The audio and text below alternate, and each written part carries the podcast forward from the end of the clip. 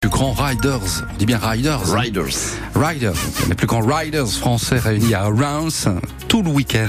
Pour le FIS, le Festival international des sports extrêmes Esplanade Porte-Mars, alors les riders, ce sont ceux qui pratiquent le BMX, la trottinette, ou encore le roller freestyle. C'est la spécialité d'Armel Tisler, elle a 22 ans, sportive de haut niveau, elle était au FIS Rémois et Diane Berger l'a rencontrée.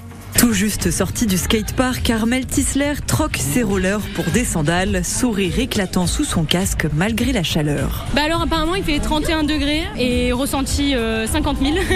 La jeune blonde vient de remporter la première place en roller freestyle féminin, un sport qui consiste à faire des acrobaties en patin à roulettes.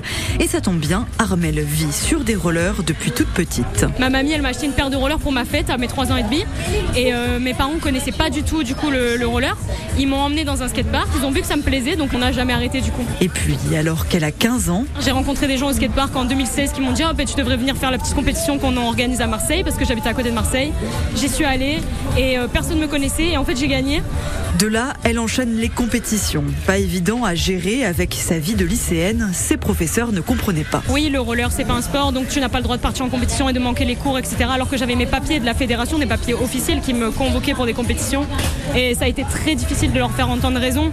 Et au final, avec le temps, vu qu'on est passé sportif de haut niveau sur les listes ministérielles, ça a donné une connotation quand même beaucoup plus importante.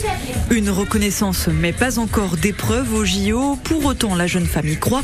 Comme le BMX freestyle devenu discipline olympique en 2020, un jour, on verra du roller acrobatique au jeu. Le reportage de Diane Berger pour France Bleu Champagne-Ardenne. Avec donc les riders.